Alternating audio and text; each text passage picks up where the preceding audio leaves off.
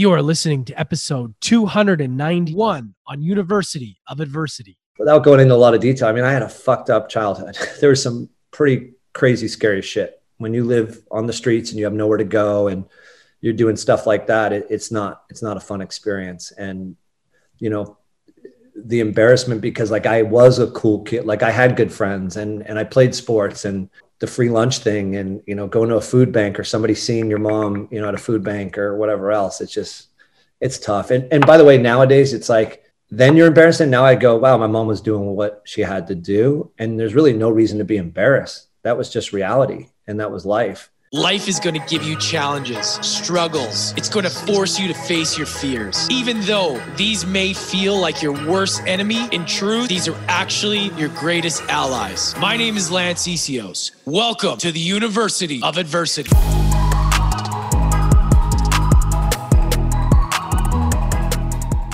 What's up, everybody? Welcome back to the show. You guys, you're in for a treat today. We had such an amazing conversation with my man, Steve Astephen he's this was one of these conversations where I went into it with thinking one way and it went another way. We went down some different roads. It was just it was awesome. Connected with him right away. I could just tell he's a great dude. And I'm super happy to bring this to you guys. He's a little bit about Steve before we get into it. He's the founder and CEO of the family and unlisted brand lab and basically it's a sports music art and media agency. He's been an agent for a long time and he has some amazing clients right now such as machine gun kelly but hasn't always been easy for him. He also you know working in that industry doesn't get to talk about his story much and he's really instead of talking about his clients and and having to talk about everybody else he gets to talk about himself. He gets to open up, and I was really excited because he he's just such a genuine, nice guy, and he opens up his about his story growing up in Boston, having to be on food stamps, and just kind of what what happened, how he ended up where he did, and how he built what he did, and why he did it. But what I really love is his his commitment to healing, and um, well, we'll get into it about what that means, but you know we're there's a lot of similarities to our stories and i just really really appreciated the value and um, yeah the conversation we had. It was just such an awesome chat. So if you guys get value from this please leave us a review. I love to hear about how how it impacted you. And if you feel that someone needs to hear this share it with a friend. I really appreciate it. And most importantly i love you guys. Enjoy the show. Here we go steve. We made it happen. Welcome to the show brother I'm glad it's. Uh, I'm glad. Thank you very much. Thanks for welcoming me. I wish I was in Costa Rica with you doing this, but uh, this ain't so bad. Yeah, it's uh, it's been funny trying to get set up because I did a couple other, a couple interviews in this other spot I was at, and it was outside, and I was kind of worried about the because I brought I brought all the little things to hook up, and I didn't know if it would work with the Wi-Fi. So now I was like, how am I going to make this one work? So I set it up in this little Airbnb. So it's good, man. But uh, yeah, so I mean, let's kick it off with I I always like to sort of check in with, you know, present moment, what's going on in the world, how we've been and just see how it's been for you the last year because I mean, this has been its uh, its own adversity in itself. So maybe walk us through how the last year this craziness has impacted you and how yeah. you've been able to sort of navigate through it. Um, yeah, I mean, like I guess on like I guess there's twofold: one on a business level, one on a personal level. I'll, I'll start with a business level. I guess in a way I got lucky, you know, after 17, 18 years building a company with Casey Wasserman um, as a partner, you know, to go back out on my own, which the original company was the family, and then to relaunch the family again. I actually look at it as I got a little bit, you know, again, you make your own luck, sure, but I got lucky. Um, and I've been blessed to be lucky in that because I think I was planning on almost like my own pandemic, right? You're a startup, you plan on growing you know you're going to lose the first year. You may have wins, but you're going to invest a lot. Invest in surrounding yourself with smarter people, invest in building a team. So when COVID hit, I was actually still in a hiring mode, which would have been the plan either way uh, from a business perspective. So I think one thing it allowed me to do is have the time with my COO, Jacob, and president, and the rest of my team to focus on building a core team so that when we come out of this, we're kind of hitting the ground running um, looking back now, I maybe was a little too aggressive because this stupid thing is still going. Yeah. But um, from a business perspective, it actually was really good for me. I think you know when I look at a lot of if I was at my old company or a lot of other competitors, they're so lack of efficiency in the sense of their size, not in a bad way, but their size, their office rent, and everything else. When the pandemic hit, that's just a crusher. And I, I, just don't even know what I'd be going through personally because that is still my, you know, I have a lot of family over there still, Casey and Blair and Bart. Like, you know, it's 20 year history with a lot of those employees that stayed. And um, it's a tough haul for big companies, I think, right now in, in, in our space. So I got lucky on the business side to be able to be a little bit more nimble. My plan going into COVID, why I did this again, is to be a more entrepreneur, but also saw a lack. It, it became the business became globally very transactional and about mass groundswell, grab, grab, grab. And I kind of figured I could cut a little niche out, reverse of what I did originally. You know, originally I partnered with somebody like Casey to grow this big company because the family originally what I struggled in back in the 90s, it was like you had to be big to be recognized by brands and athletes and everything else. Now it's like flipped again, in my opinion, that athletes want more personal attention. They don't want to see you in big fancy offices everywhere. They want to see that you're investing in them, musicians, artists, and not looking where their commissions are going to, you know, fancy offices or cars and all this kind of stuff. So I kind of took a big step back. Um, so on a business level, it's been really good. Look, this is lasting longer, and I I think actually our big struggle year is going to be this year. I think I'll have to slow down some stuff.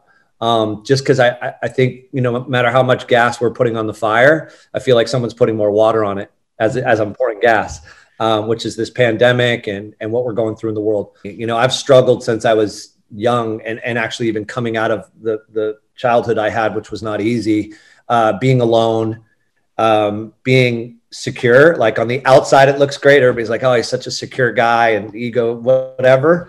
And like, but on the inside, that definitely wasn't happen. So I know a lot of people. It's cliche say they did a lot of work, but for me, um, March, April, May was eye opening for me. Like learning to be alone. Um, you know, my health and wellness. I've always been a not always. In the last 10 years been really health conscious with like mm. food and working out and everything but that period of time realized how much more important it was and i think that's what kept me sane versus a lot of my other friends. I think a lot of people you know gained a lot of weight. I was talking to a buddy the other day he's like i gained 25 pounds in covid and it's like he's still not you know it, he's a but he's in really great shape guy but just covid kind of depressed a lot of people um, and then come August, to be honest with you, and I was blessed to be up with a bunch of people that I consider family in Gozzer Ranch. It's a special place in Coeur d'Alene where there was no COVID, I think, and my son. And so I was doing really well. And then as the summer ended and I was coming back here, um, I went pretty dark space, to be totally honest. And I think a lot of people, I took, I think it took a lot for me to admit that. Um, I went dark, dark. And maybe because I did too much self work, you know, and I realized, wow, you got some issues still you haven't dealt with um, that were covered up the last 10 years of how busy I was and how everything was going so great at Wasserman and all these like wins and all this sort of stuff. And I think when you take a step back and the silence comes, you start going, oh shit. Like, and I went, I think I went to find happiness in the wrong places, you know, uh, I, I'm, to be, you know, I'm a pretty wear my shit on my sleeve type of guy. Yeah. And so it's not a bad thing for me to say that like it's okay now to ask for help. And, you know, recently, even as January 1st, because it I think even through Christmas and New Year's, I was just in a lonely, dark space. And although my kids made me happy and and that sort of thing, I just don't think I think I was reaching towards, and again, by no means have I ever been a big drinker. I've never done drugs in my life, but even the drink, the wine and stuff, and like going to Mexico, then going to Scottsdale on New Year's and raging and having, you know, it's almost like that dark beginning. So January 1st, I went sober January. I'm actually considering going into February.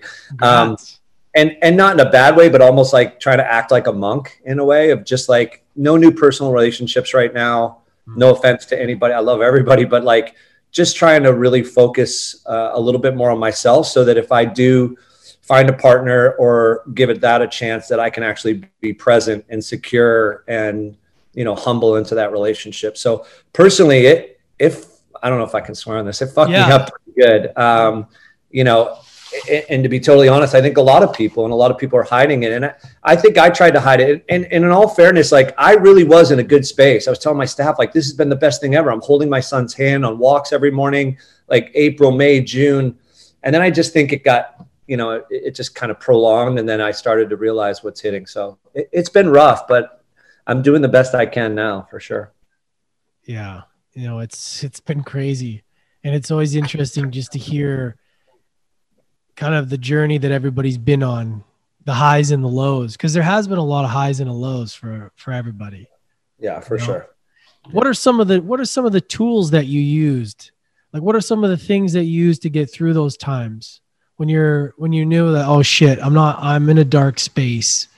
I need to come out of this. I mean, I have therapy. Like I, I, I was a kid that was born and raised being forced by social services and that sort of stuff to go to therapy. So I was super anti forever. And then I realized talking, and I have a couple good mentors that aren't therapists, but like I can talk to them. Right. Um, but I still have a hard time, man. I have a hard time, even in front of a therapist who I know is confidential, going really deep. So what I did recently is just start writing in a journal. Um, yeah. You know, it's another cliche. I get it. Like, oh, I'm going to start a journal, but like, yeah, dude, I really powerful, am. man. Journals are yeah. journal changed my life too. Yeah. and I've been doing it every day now, which is crazy. Handwriting it, of course, like people are like, I do notes on my phone. I'm like, the last thing I need is to be on my phone more. Totally. So it's like little black book next to my bedstand. And I'm, ex- excuse me, I'm excited to look back December 31st. Like, I'm not going to give up this time. I know there'll be days that I skip eventually, but like, I'm excited to look at that because the more I write it when I go to bed, and I and I realized last night I forgot and my brain was going when I actually write things down before bed, I think I sleep and recover better. You know, like I'm super into this whoop thing now and like my recovery and my fitness and my HRV, you know, my heart rate and all that. And you can actually see not only wine or drinking the difference in recovery and how you feel, but also just how like you dump your brain, right? Mm-hmm. Um, when you lay down in bed, you your brain starts going and thinking about these things but if you write first you know again years ago i stopped watching tv and my you know there's no tv and that sort of stuff because of what it does to your adrenals your cortisol all that stuff but um, i guess the biggest tool for me is uh, uh, is being willing to find tools and to be honest with you i still haven't found it um, you know i know that suicide and depression is a big thing during this time but it was always a big thing and I, i've unfortunately been involved with a very close friend and athlete dave Mirra who committed suicide um, I know where he was in a space. And it took me a long time to process that. And the way I processed it was almost like for a man that was the most confident on the outside, secure, badass, covering a Rolling Stone. Inside, I like me. I think we were very similar. Is why we were so close. Um, and I think I look at what he did as a cop out. To be honest, I can say it now. Like you're pussy. Like why would you do that to your family and everything. So I think what's kept me going is actually remembering Dave for all the good, sure, but also remembering what he was telling me before he did this, like a week before. Like, well, I didn't see it or hear it, but like I kind of know now.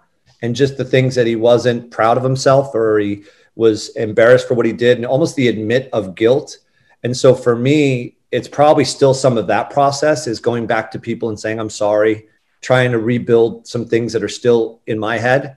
Um, and then maybe the ones that I don't think are curable have to just go away forever. Um, but yeah, I mean, I wasn't, it's tough when you, and it's not an excuse. I know a lot of people say get over it, but like when you have the childhood that I had, it's like you reach in different things now. And no matter money or success, it doesn't cure it. It really doesn't. And I thought it did. All that did is hide it. Like women and relationships and money and cars and plan and this and that stuff. That's just masking it. And I think COVID maybe in a way made me realize that I'm nowhere near where I need to be if I want to be the happy person the rest of my life. So I hope I hope I get there. I think I will.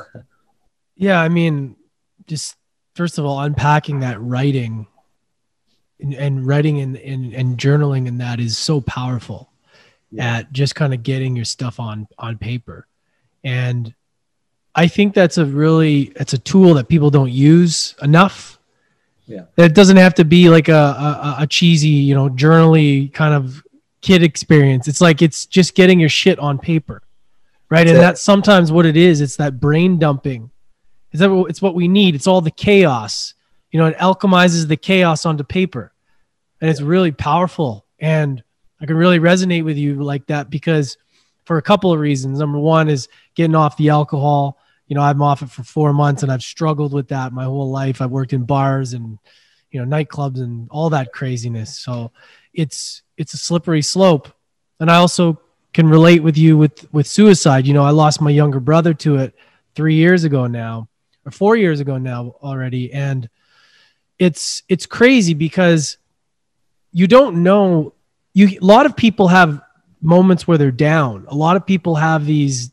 You don't really know. You don't think everybody's going to do that, right? Like there's now for me, it's like when people get into that spot, it almost makes you more concerned. Like, are they going to do that, or do I have to worry? And it's because I didn't think he was going to do that, and and and you didn't either, right? And and now it's it's scary in a way as well because we're living in this world where people are trapped in their homes and they're really being challenged, and that that's scary because a lot of people don't have the tools and they're going to be forced to face their their shadow and their dark side.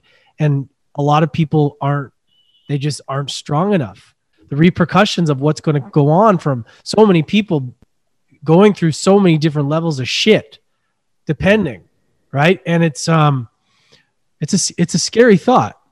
Yeah i i think like for me too and this is even before the pandemic is i need to learn still at this age now and maybe the pandemic opened my eyes to it more and then obviously being raised where I was and, you know, my beliefs, you know, this whole, the level of racism in the world right now has also just torn me down. You know, growing up around mostly black young men and women, um, I look at everybody as equal, but, and again, I'm not going to say like, I'll never know what it's like to walk in a young black man's shoes.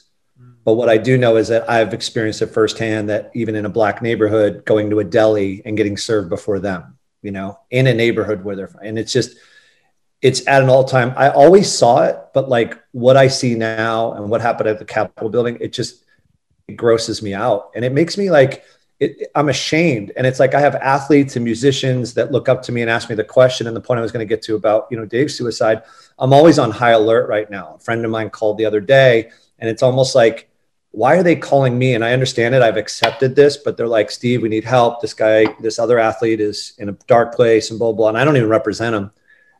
But it's like, I think what I have to do this year, another one of my goals I was writing in my journal, and I hope maybe other people like my mindset, right? We're super competitive. Um, a lot of what I do is ego driven because I always think the sky's falling, right? I grew up so poor, I never want to go back there and I know I'll be fine now, but like you always think the sky is falling the way I was raised. Like I never want to go back to that dark, that kind of dark place where I don't want my kids on food stamps. I don't want the free lunch for my kids because that was an embarrassment moment for me when I was young.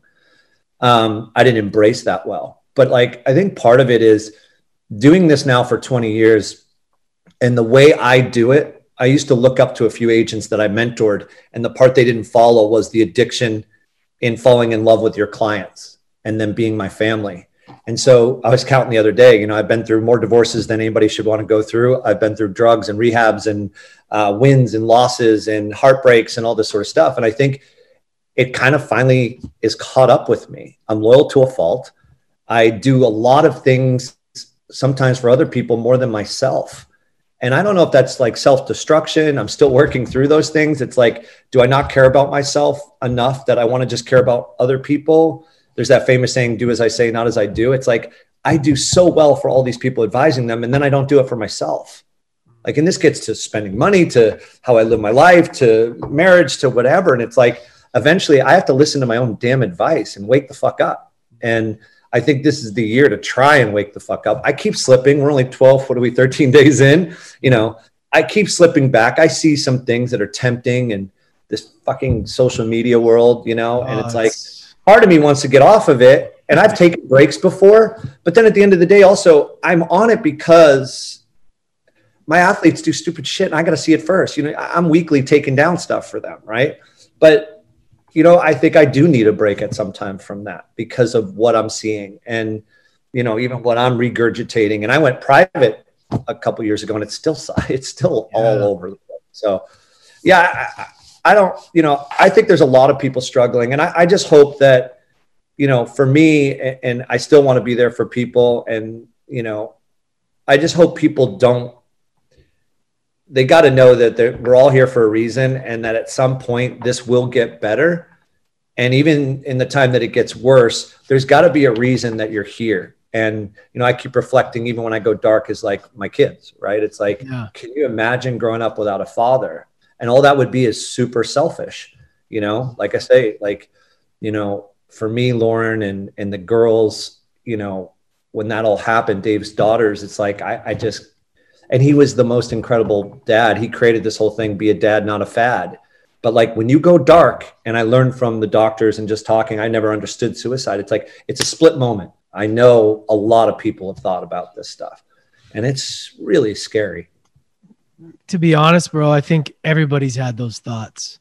Mm-hmm. those thoughts are normal you know? Like i think we i think that's the the stigma around it is that it's a bad thing to have those thoughts. Those dark thoughts come. Yeah. You know like they they come. And man i i had those a lot in my teen years you know i've had them a lot but it's kind of like you you just observe them and like huh that's interesting and you move on. You know that things are going to get better right? I mean it's it's just acting on them is a different whole different thing.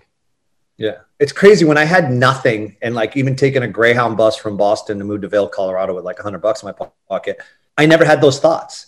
When i was dirt poor and had nothing living in abusive situations and all this sort of stuff i had no depression no anxiety i didn't even find out what a panic attack anxiety is until like 10 years ago. Yeah. and i still don't have it but like this year it's back more than ever so you know something's wrong right? Mm. but it's just it's the craziest thing like you said when you're younger or you know i don't know it's just there's all always times in the moment. And then i found myself yesterday like driving in the car happy but like six days ago january 1st again alcohol can have something to do with this too i'm just oh, like what the fuck am i doing in this world? I'm i'm ashamed of myself blah blah blah blah and it's like what the fuck you know yeah that's the biggest thing with alcohol it's it's the what it where's it puts your your state of mind yeah. It's crazy. And I've been a big drinker. I never yeah. have been. Like even when yeah. I was younger, it's like it's just but I think COVID too, it's like you drink or like, you know, my thing was wine is like there's nothing else to do. Let's have wine. And then all of a sudden you find yourself, you're like, did I just have a bottle of wine? It's like yeah, that's a week. it's like and it's like it's it's it's because it's so easy. It's like, oh, it's just wine. They do it in Europe. yeah. I was literally looking the other day. I don't know, I'm sure when you were younger too, or when I was like clients and I talked to Ryan Sheckler about this, you know, there was a time, you know, he's sober, very long time, super clean, healthy. But there was a time, you know, I used to sit with him, to do as I say, not as I do, and be like, dude, you spent a hundred thousand dollars in nightclubs last year. Hundred thousand dollars. Like think about how much money that is after tax, right? You got to make 200 to spend 100. And then I was looking back at what I spent, you know, just on clients and as a business, whatever else, and laughing. But then this last year and since COVID, I looked at my wine bill I'd be better off going back to the nightclubs. It's like ridiculous because yeah. I'm not buying cheap wine. If yeah. I kept the corks, corks, like I, I really should have kept them all, it would have been a problem. Yeah, it's crazy, man.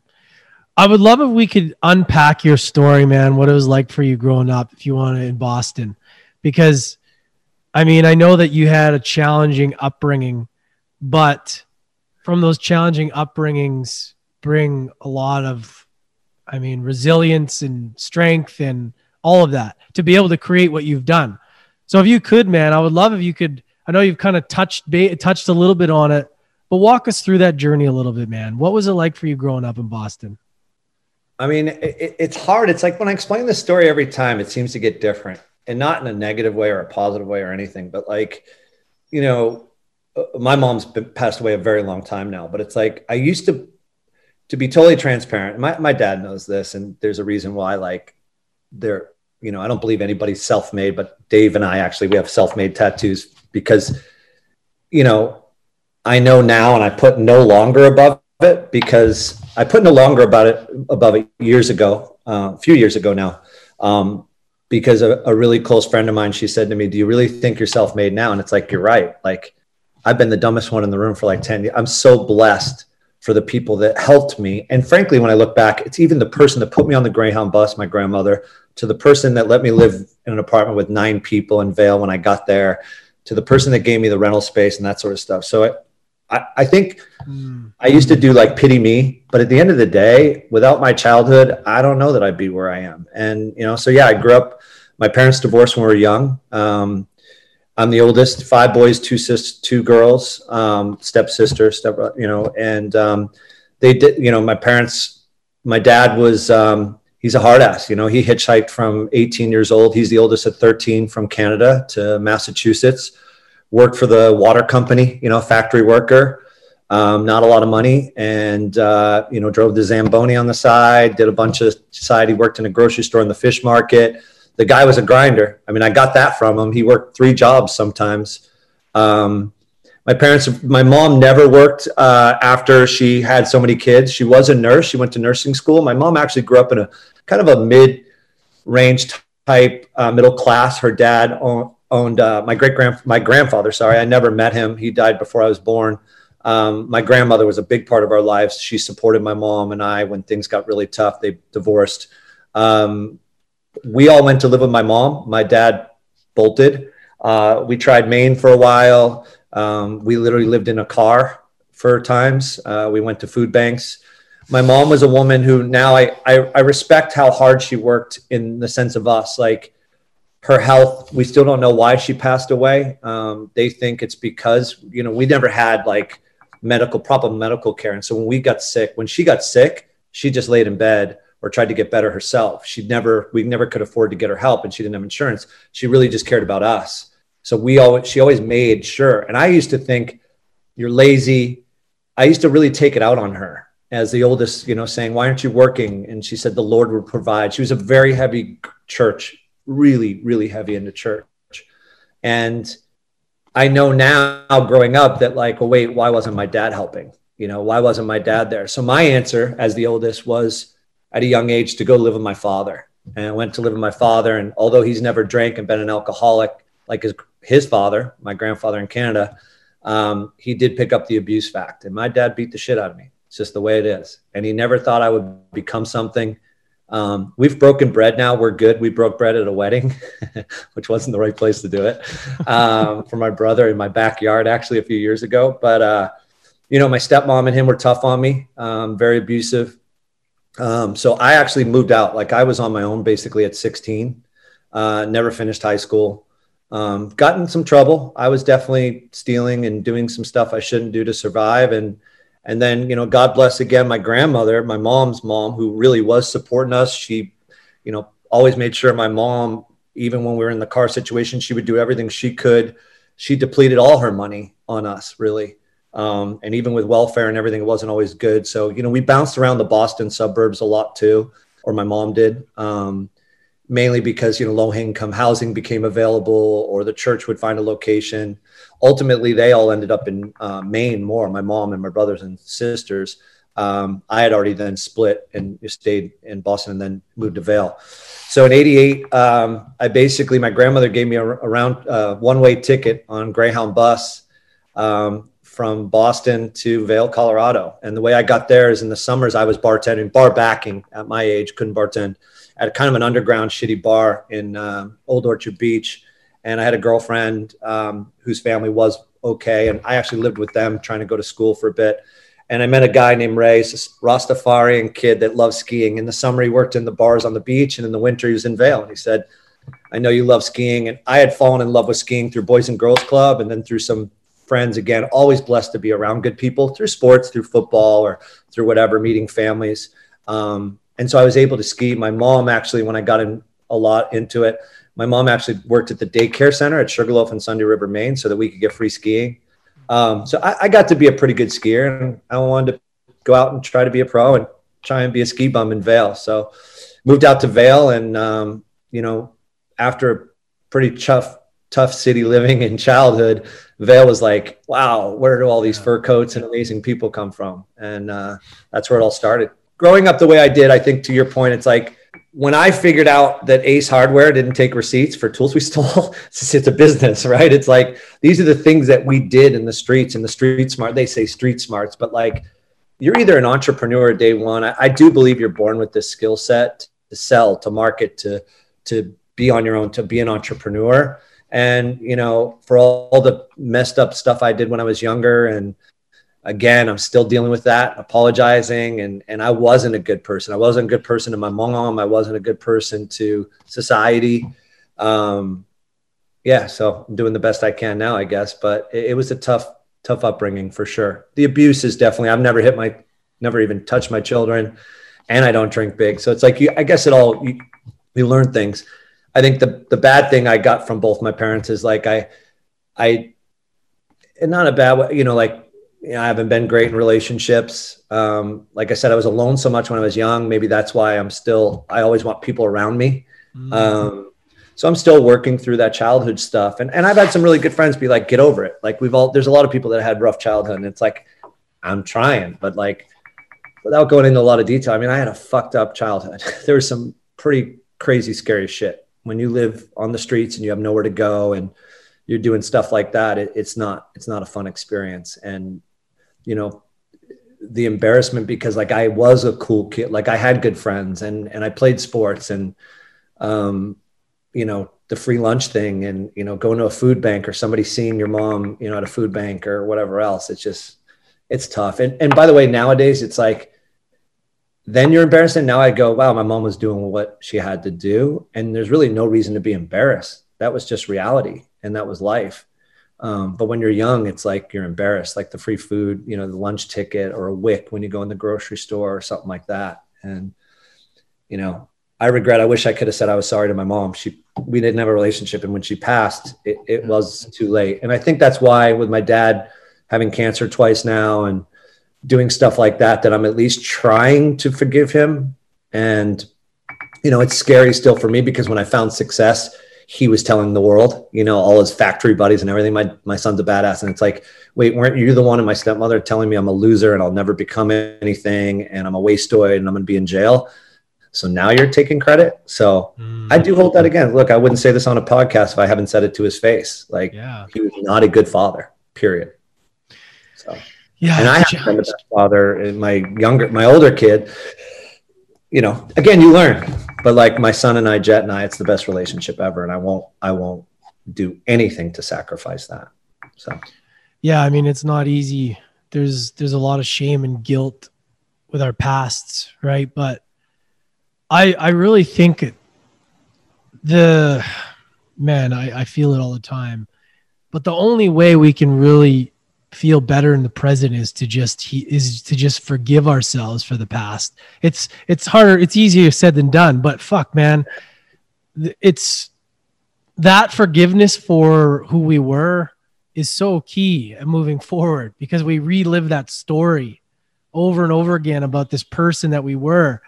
And it's just and like behaviors. It's, it's almost yeah. like i live my behaviors in a different way yeah. Like my outlet then was maybe stealing or beating some or fighting and blah, blah, blah, blah. And now I take that intensity into business and it's not where I want to be. Mm. You know, I've made a lot of mistakes even in the last 20 years in business because of my mindset of like fight, anti, you know, instead of letting people in, me fighting them or telling them to lose it. You know what I mean? And it's like, like you said, it's, you have to forgive yourself in order to move on. And, and I'm really hoping this is a big year for me for that. You know, one of the main reasons why I'm in Costa Rica is I'm going to do ayahuasca. So I, talk about that. because of many of the healing, the deep healing, you know, like that I know that I need in my life. So it's funny that we're talking because I'm yesterday thinking- this came up and two days ago. I was at lunch with my client, um, Machine Gun Kelly, and his girlfriend. He's dating Megan Fox, and and I was on my way up there, and so, like I told you, like therapy has been. I haven't dedicated all the time, but I've definitely spent some money, and I've definitely committed to it. And even my therapist, like he, they're usually super anti. Um, so I refuse to do pharmaceuticals. I just I I hate drugs. And I saw growing up dealing like doing bad things with that. I saw what it did to people, even weed, what it did to people and I just I just can't go there. So that whole ayahuasca thing was scary to me. And like two weeks ago, right after my January first thing, I have a really good friend Taylor who's done it. A lot of athletes have done it, whatever. And then I talked to a certain CEO, which I won't name, who, if you met him, you'd be like, "There's no way that guy's done ayahuasca." And he said it, he had an incident when he was younger, and I know he grew up in a good life, but that definitely messed with him. And therapy wasn't happening. And I think in order to get my dark, dark demons, to your point, um, basically three days ago, I committed to the same thing. So I'm scared. wow. Shaman, the shaman, like it's kind of like for you, man. That's awesome. Well done. Yeah, I, but it's scary for me, right? A guy that's sure. never done drugs like that, but also, you know, I've heard some scare. Like I don't, I am so competitive, so ADHD, so controlling. I really got to do some prep work before. Like there's a place, term, you know, I told you about in Costa Rica Rythmia or rhythm Rythmia. I, am going. I'm going to Soltara. Okay, which is, yeah, which is like you know they're both the best. yeah. He talked about that one as well. Yeah, Um, and they talked about multiple days, and then I was like, oh, well, what if I just try it one day first? and then I was thinking, like, you know, and I'm not afraid to admit this it- it- once again, is like, I think a big part of why I'm cleansing right now, I think that'll be key because I know people like I think that can affect you if you're like alcohol. I don't want to be throwing up, For you know, sure. stuff. So I think if there's ever a time, it's going to be the first week in February is my goal um, to set this up. But I do think I'm retracting. Although Kel and some other people that want to do it, they're like, no, we got to go to the jungle with the jungle. I just maybe think still I won't let go as much. Like to maybe just do like a Joshua tree with one other person that I really trust or something in the shaman and, and try it. But I'm all in, man. I'm going to do it. I've, I've talked to people that just say it changed their life from Navy SEALs that hug people now that all they Yeah. want to do is kill people to CEOs to everything. And man, if I can wake up from that and not and be zero ego into insecurities and all the sort of things that I think from what I'm told does it. And I don't know if you've done it before, or maybe I'd love to hear what you're hearing and from experiences, but I'm all in. I, I- I'm going to try it. I'm scared shitless. Dude, that's awesome though. I'm excited for you. I um, I've you know, I've been on the the journey for. I've I've done a few different psychedelics. Um, Okay. Bufo five MEO DMT. I've done um, psilocybin, and you know sometimes it's hard to put your finger on what it's actually healed. But for me, when I start to notice that that love and self compassion for myself and acceptance of my story that I didn't have before, that's when I know things are working.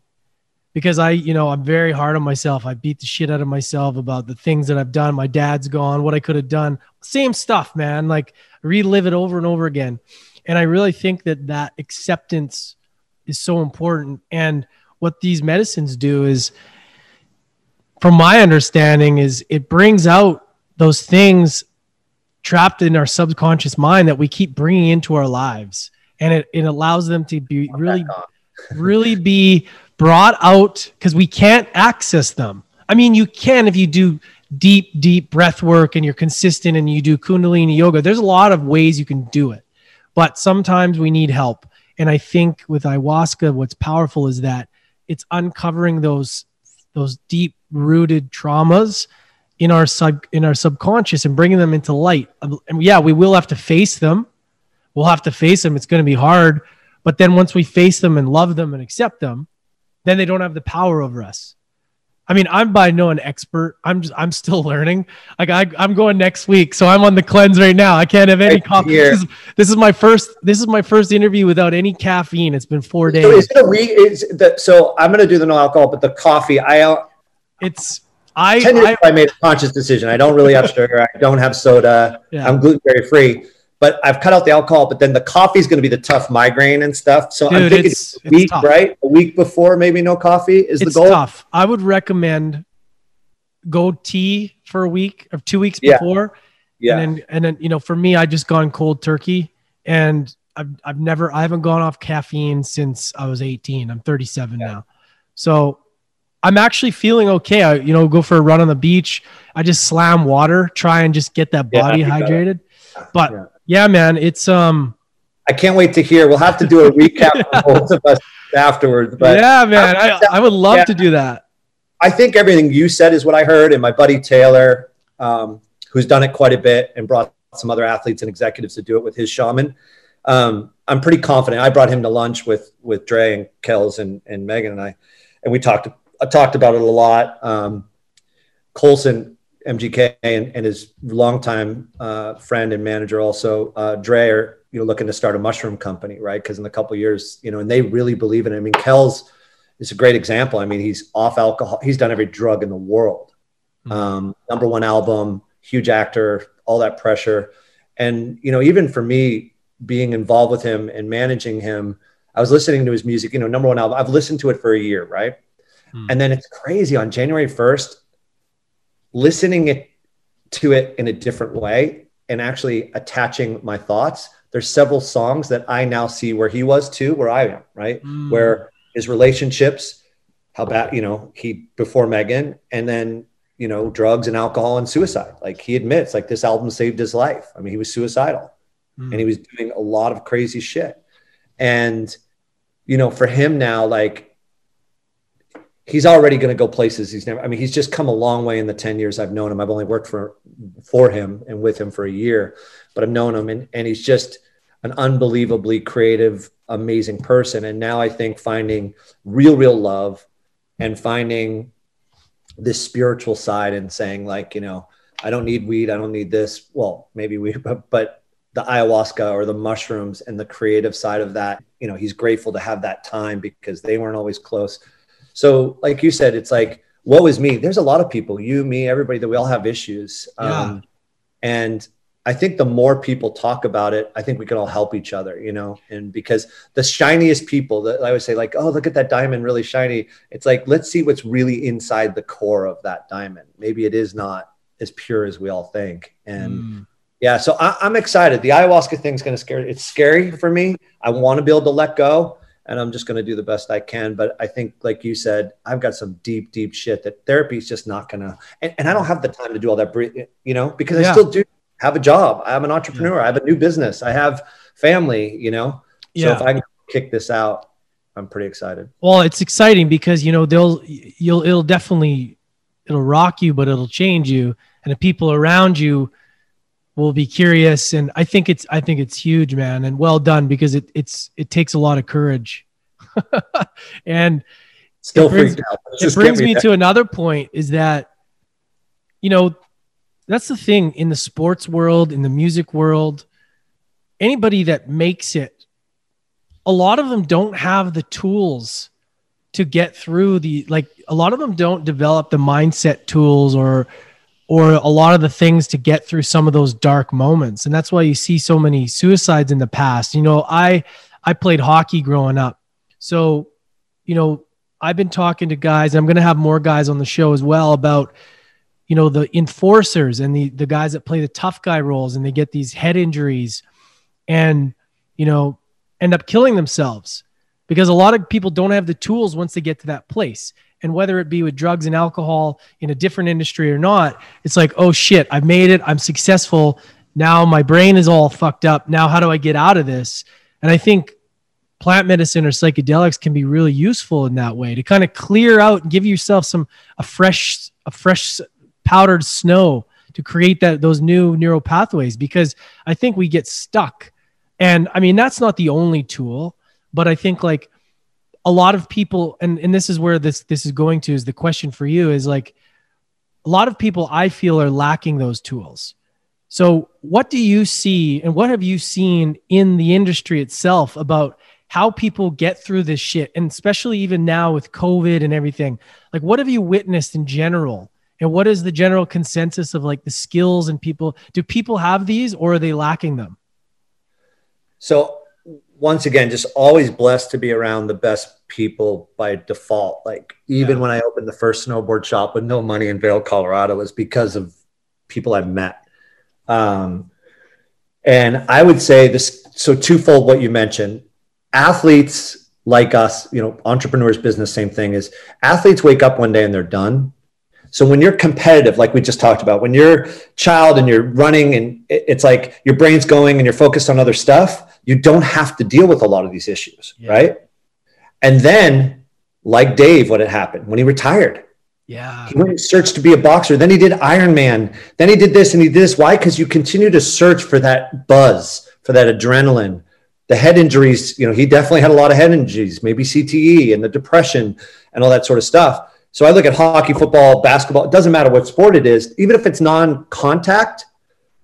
What I'm praying and I want to continue to to preach is that near the end of your career, whether it be business or whether it be as an athlete, especially, or for sure athletes, what I'm trying to really groom them is post career now. Mm. How are you going to handle not being the superstar? How are you going to handle not having something to do every day? Most of these people, I have athletes that retired 30, 32. You have half your life left. And that's when depression, anxiety, and everything sets in, no matter how much money you have. I've seen it. Dave never has to work. God, thank God he left behind a legacy for his wife and kids who never have to work. Like, I mean, I, am sure the girls will, but you know what I'm saying? It's yeah. like, it's not money. you've got to keep your brain going. And I look at the list of athletes that are taking pills to get rid of depression or still searching for that high or that buzz, in my opinion, because of a gentleman, if you want to look him up, Dr. Gervais is an incredible human being. He works with a few of my athletes now. He's worked with athletes all over the world, with Navy SEALs. Once again, I love, you know, even ayahuasca. When I hear from a Navy SEAL what it did, because I know what they go through. By the way, just like not walking in someone else's shoes, I will never really know but I'm close enough to know what they really do and what they do for this country and what they go do some crazy stuff, right? Yeah. And then for them to come back and live a normal life through Dr. Gervais and maybe some plant medicine, that to me is the answer. And I think there's other Dr. Gervaises in the world, but Dr. Gervais to me, that's the like that's a big part of the answer. It's like the sooner I can introduce, the second I hear an athlete go, I'm struggling with this, I'm struggling with that, even if it's small, it's like, okay, build a relationship with right now with Dr. Gervais. And even if it's only a short term session and he's intense, the first session with him is like 12 hours. Mm. The very first one, it's a deep dive. But I've seen him currently with an athlete I have right now that went through probably one of the worst injuries ever in the sport, mentally checked out, you know, just a mess and, you know, definitely depressed and crying. Where he is now because of the commitment. We tried Gervais once and he wasn't all in. When you're not all in, it don't work. Mm. Then he went all in, and it's like he's whether he ever wins again or not, and I'm sure he will. He's coming back this weekend. But what I will say is he is in the most amazing mindset he's ever been in spiritually, mentally, that I know he can handle whatever comes now. If he has to retire this year at 26, he'll retire and he'll be fine. Mentally, who gives a shit about the money? Yeah, he'll have money. But I just know where he is spiritually. And by the way, you know, even him in the off offseason discussed, you know, he, he took some, you know, mushrooms and stuff. Like just yeah. he needed something to get the demons out of his brain. And it's just becoming be a it's becoming a common thing, man. Like it's it's it's it's helping people. Yeah. It's getting out those, it's just rewiring yeah. all that shit. So my mind the last few years to it, you know, because I've been anti-drugs my whole life, like weed, you know, even people like yeah. my like, oh, weed's okay. It's like, no, it's not you know but now i go okay there's more research and mm. hey if it if this is what you need to survive or to actually live a more prosperous life then i have to support it it's interesting it's it's really having that conversation of i think it all gets tied into the recreational drugs. I think everything gets thrown in the same bucket. Yeah. but alcohol coke all that party drugs uh, is and and they can all be abused in in in the recreational form. But if you use psychedelics and plant medicine as you know in a therapeutic setting set setting is everything it's a completely different it's a completely different ball game oh i, I couldn't yeah. like i just recently unfortunately my daughter had to go through and she again not a drinker not alcohol or drugs but um anxiety depression mm-hmm. and is on a certain pill that other than alcohol, this pill is the only thing you can die from in the detox. That's how crazy Big Pharma is. 21 year old girl walks in to a doctor in Utah. She was living in Utah. I'm depressed. I have anxiety. Oh, take this. Yeah. And now I'm in, now I have her in detox. You know what I mean? It's like, wow. Think about that. When I checked her in last crazy, week, man. When I checked her in last week, think about the woman saying, Hey, just so you know, other than alcohol, this is, that's how bad alcohol is. Yeah. But but think about this, but you're not going to hear that about mushrooms or ayahuasca or anything like plant medicines and that sort of stuff. But so we all look, and this was me too, we look at weed or psychedelics or whatever else, and we're like, bad, bad, bad, like sell those to druggies, whatever. Yeah. But really, it's fucking pharmaceuticals. It's yeah. it's Xanax, it's Vicodin, it's you know, all these crazy antidepressant pills. And like, it's the hardest thing for me to say, but it's like after my experience with this, I may even just have my daughter go. Mm. You know, and I know it's going to be scary for her, but like, because she's super anti-drugs, and you know that sort of she's scared of them. But then, but it's okay to pop the pill. Well, it's because yeah. it's the most addicting thing in the world. Yeah. So.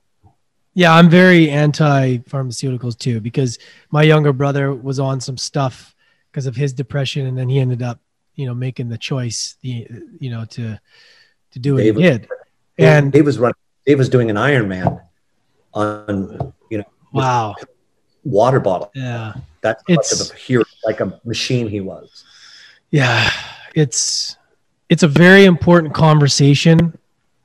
The problem is what I think is going to happen is as they start to become more common, people are going to abuse these medicines and then you're going to hear stories about, oh, well, this person took this and then whatever happened, but it's because they did it in a way that, I mean, if you take anything in a, in a way and you go and fuck around and, and have, you don't respect it and you go drive a car, well, yeah, of course you're to get, a, something's to happen. Right.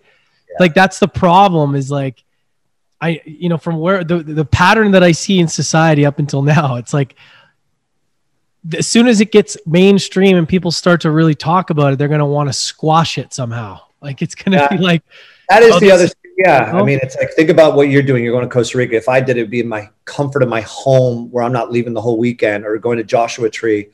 Yeah, I am worried that you know what I started to hear this summer from some executives in LA and very wealthy, successful, like I'm microdosing every day, and it's like, okay, now is this an outlet or is this like you know so that scares me a little bit you're right it's like it becomes too much the norm versus mm. wow this can really heal people and be special and that mm. sort of mm. stuff so you know it's like coffee it's anything if you abuse it it's not good for you so right. People take that into consideration for sure yeah man it's uh it's a, it's so important to talk about this stuff because at the end of the day we're all struggling yeah. It feels good to talk you know, about it. Yeah. These are some of the things I don't even talk about that often. And I think yeah. if we did the podcast before you can't we canceled the first time, yeah. it wouldn't be as easy to be like, hey, this is me going forward. The more I can share, because I feel like it's even when like people know me or you know, 20 years in this business now, like it's not like I'm not known by people in the sports or music or whatever. It's like they see something else. Like I don't know how many people are like, "Oh, he grew up as a trust fund kid." It's like you don't even know me, idiot. Like, and that took me years, right, to get over the what we call haters or whatever. Like I was at a dinner once with like 20 people, and this guy was talking about me. I've never met him in my life. And a friend of mine's like asked if it said my last name, passed the ketchup, and the guy's wife got embarrassed. He got embarrassed. The wife let like the world is just so full of hate. Yeah. And it's like when you're successful or you do something good or you set an industry or you do something, and so now it's like, you know what? I got to get over all that, which I did years ago, not caring about what other people think of me. I know that I'm doing the best I can right now in this moment, and I'm only going to try and get better. How did you get through that though? Because that's tough. That's what we're going. Everyone goes through on social media. You know what's crazy is it. It not only it beat the shit out of me, and I'll tell you why. It's like I'm a pretty emotional guy anyway. My my my ex girlfriend, who is you know as she says, she got the best Steve. Uh, we're still best friends. I mean, she's the best thing that ever happened to me because she never took my shit and grew up similar in the hood. You know, she yeah, she definitely grew up a rough childhood and would just be like, "Stop, you got to work on yourself" or whatever it may be. And you know, she was. It was special to me to realize I kept getting better, but also to realize that like, you know, it does hurt you know, it hurts when people say, by the way, even if it there might be stuff true. Like I said, I wasn't always the person, I wasn't always proud of myself or my decisions. Mm. I made really, really poor decisions. I thought the right thing to do was to hide it and just be there. But then when you realize what it does to cheat on somebody, then I realized, well, no, you should have ended that first and then started this relationship. But like, mm. I regret every day, but I can't take it back. Yeah. I was just insecure and a coward to go face that first and then go over here.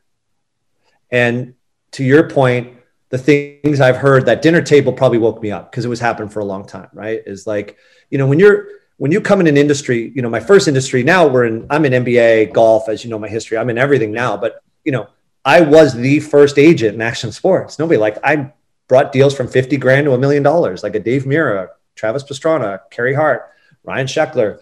You know, when you come into an industry and you do that, there's going to be haters, right? Now there's a ton of agents in my industry, but in 98, there was nobody. It was me. I was the first agent ever in the space. And people talked a lot of shit. Yeah. Um, but they didn't know me. And so maybe part of that made me live up to that a little bit. Like, okay, you're going to say that, then I'm going to be a dick and I'm going to be this and that, you know?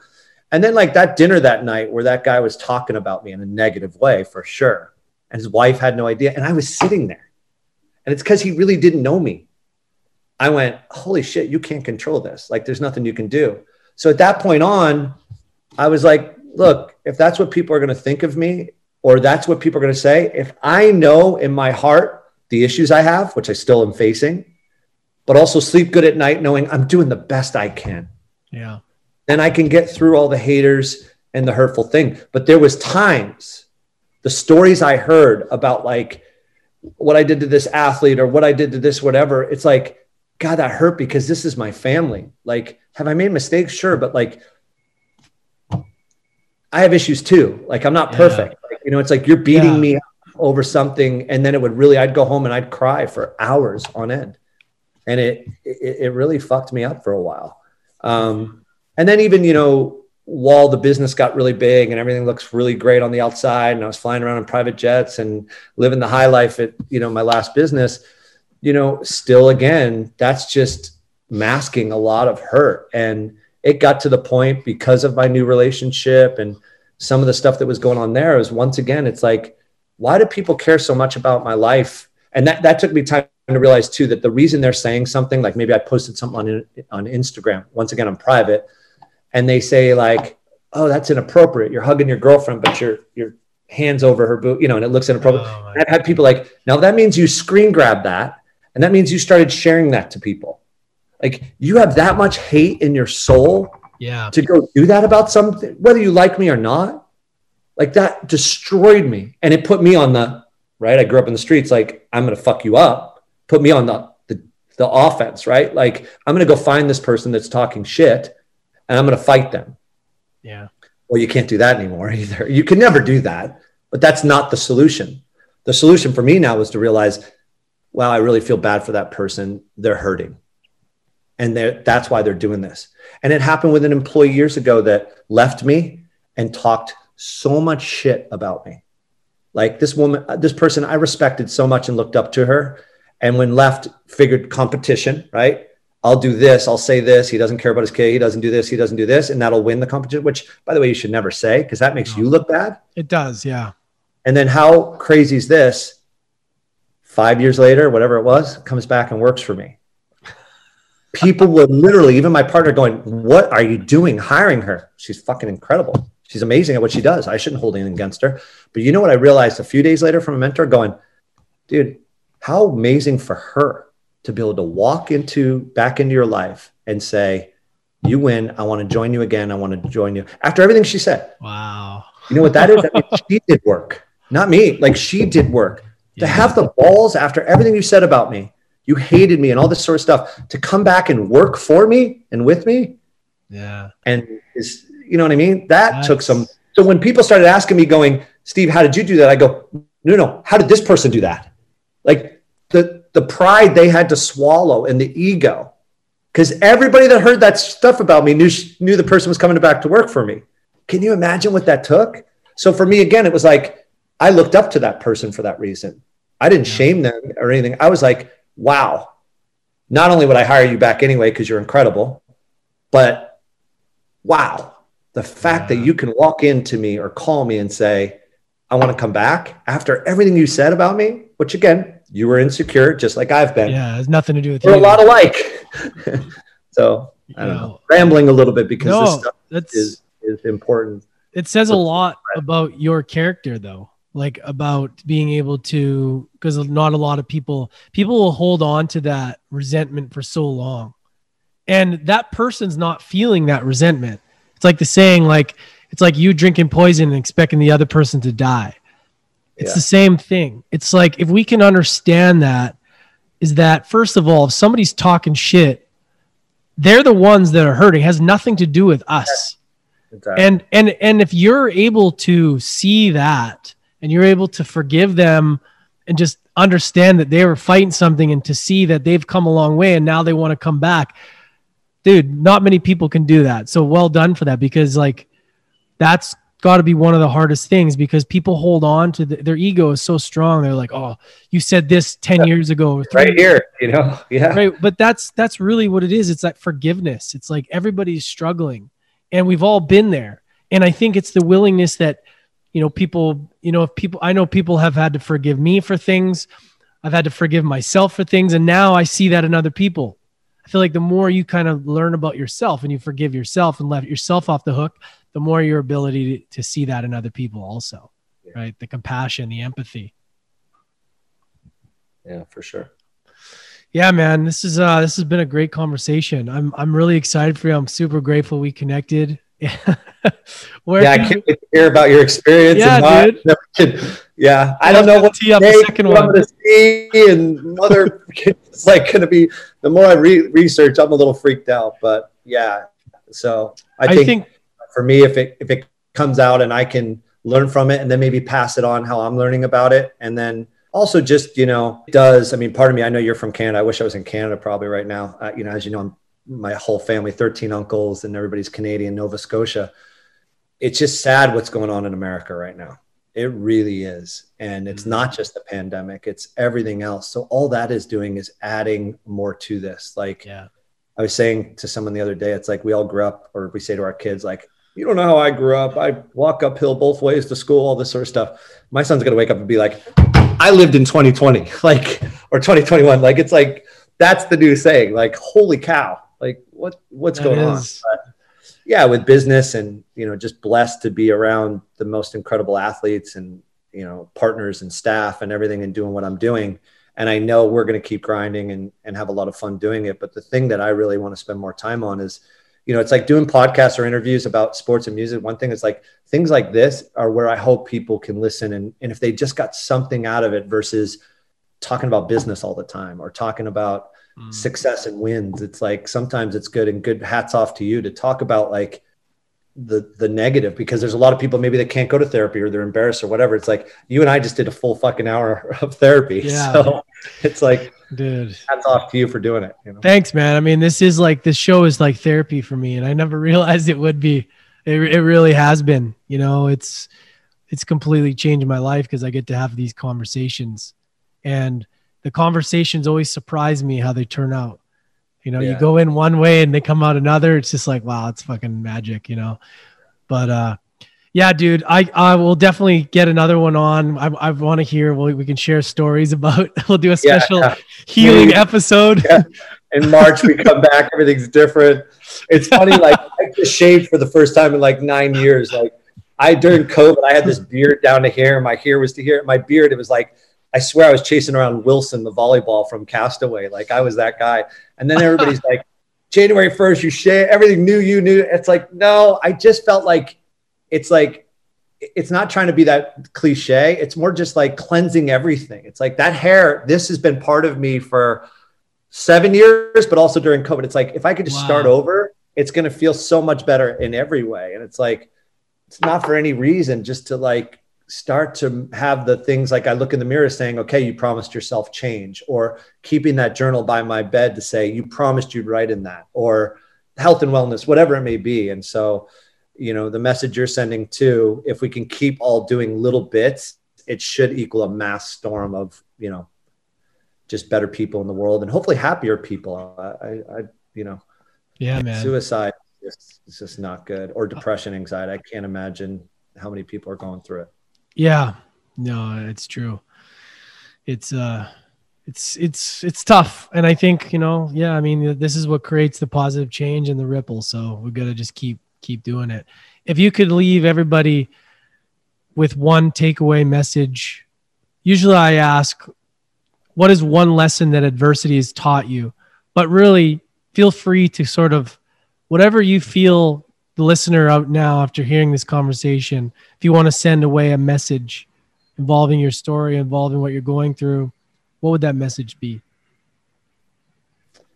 Um, it's funny, like every podcast in a different way wants you to finish. I'm always like, I'm going to prep for the last question because I know where it'll go. And then, so this one, I, you know, I, I don't know. For, for me, what I'd want to leave is that um, if and I mean this in the most sincere way. I know a lot of people have issues, but for me to come from where I came from to where I am now, we do have a life to be grateful for, even during a pandemic, even during a terrible race time of racism. Um, there is a lot of reason to live, and it if you if you accept that there's a there's a real reason to enjoy the way you live And I don't think I've always enjoyed that, but that's where I feel like I'm going to get to. And that's where I want to get to. And I guess for me, it's like to leave in this is to make sure you talk about it more, even if it's talking to yourself in a journal. Um, to be successful in business and in family and in life, I know now to truly find that you have to be okay with yourself. And I'm there in a lot of ways, but I'm there, I'm not there in a lot of ways. So I just hope everybody, you know, that does listen looks at this as that there is a there is a way, there's a way out that's not a way of negativity, of positivity, and you know, surround yourself with smarter people and good people, and don't be so egotistical that you can't do that. And and I think that there's a lot of blessings that come from that. So hopefully that's. Uh, I don't I don't prep very well for this stuff. It's great to have a conversation. Uh, that's, that's good, man. I I you know I always just like to keep it as organic as possible. So that was perfect. Yeah. I really appreciate you coming on, man. This, oh, thank you for awesome. having me. It was great. I really appreciate it. Good luck with everything, and uh, Thanks, I can't wait to hear the stories. You're going first, so I get to, I get to hear all about it. There's still a little bit of those war stories I hear, so I'm excited to to hear your feedback. So where where can everybody check you out and find out more about you? The family, you know, the the, the family on Instagram is uh, yeah. our our website. Uh, I have two companies. One is unlisted uh, brandlab.com. That's my brand incubator with Candy Harris, amazing woman and the family F A M I L I E is the athlete representation, music management, and art. Um, yeah, thefamily.com and our Instagram is the family. I'm awesome. private personally, so yeah. it's a little tougher, but other that's than good. that, yeah, yeah. Hey man, I, you got to keep your privacy. If that's what you feel, I mean, that's great. You know, that's uh, yeah. Maybe someday I could just get off of it. that would be nice. I think I've been thinking the same. I have a friend recently that she really you know, she just went off just to finish on that too. She just went off and I know she was, you know, she's got 60,000, whatever it is. And, um, she's also a very special person to me to realize that like I can find love and I can find a partner and all that sort of stuff. But the fact that she went off, I was like, God, this is possible. Like you can go off. It's just like, you got to make the commitment. so yeah, we'll see. For sure. Good luck with everything, man. I wish you Thank the best. You, fun down Thanks everybody check out Steve or go to um, follow him on the family on social media. He's got a pretty private account for himself, which I don't blame him. Such an awesome guy, as you guys hear, as you heard, and um, interesting. And I'm looking forward to doing a follow up episode with him on after our both of our journeys and what our takeaways were, and just to see where we're at. So make sure to subscribe wherever you're at, guys, and keep in mind we are available on YouTube as well. Much love. We'll catch you next time.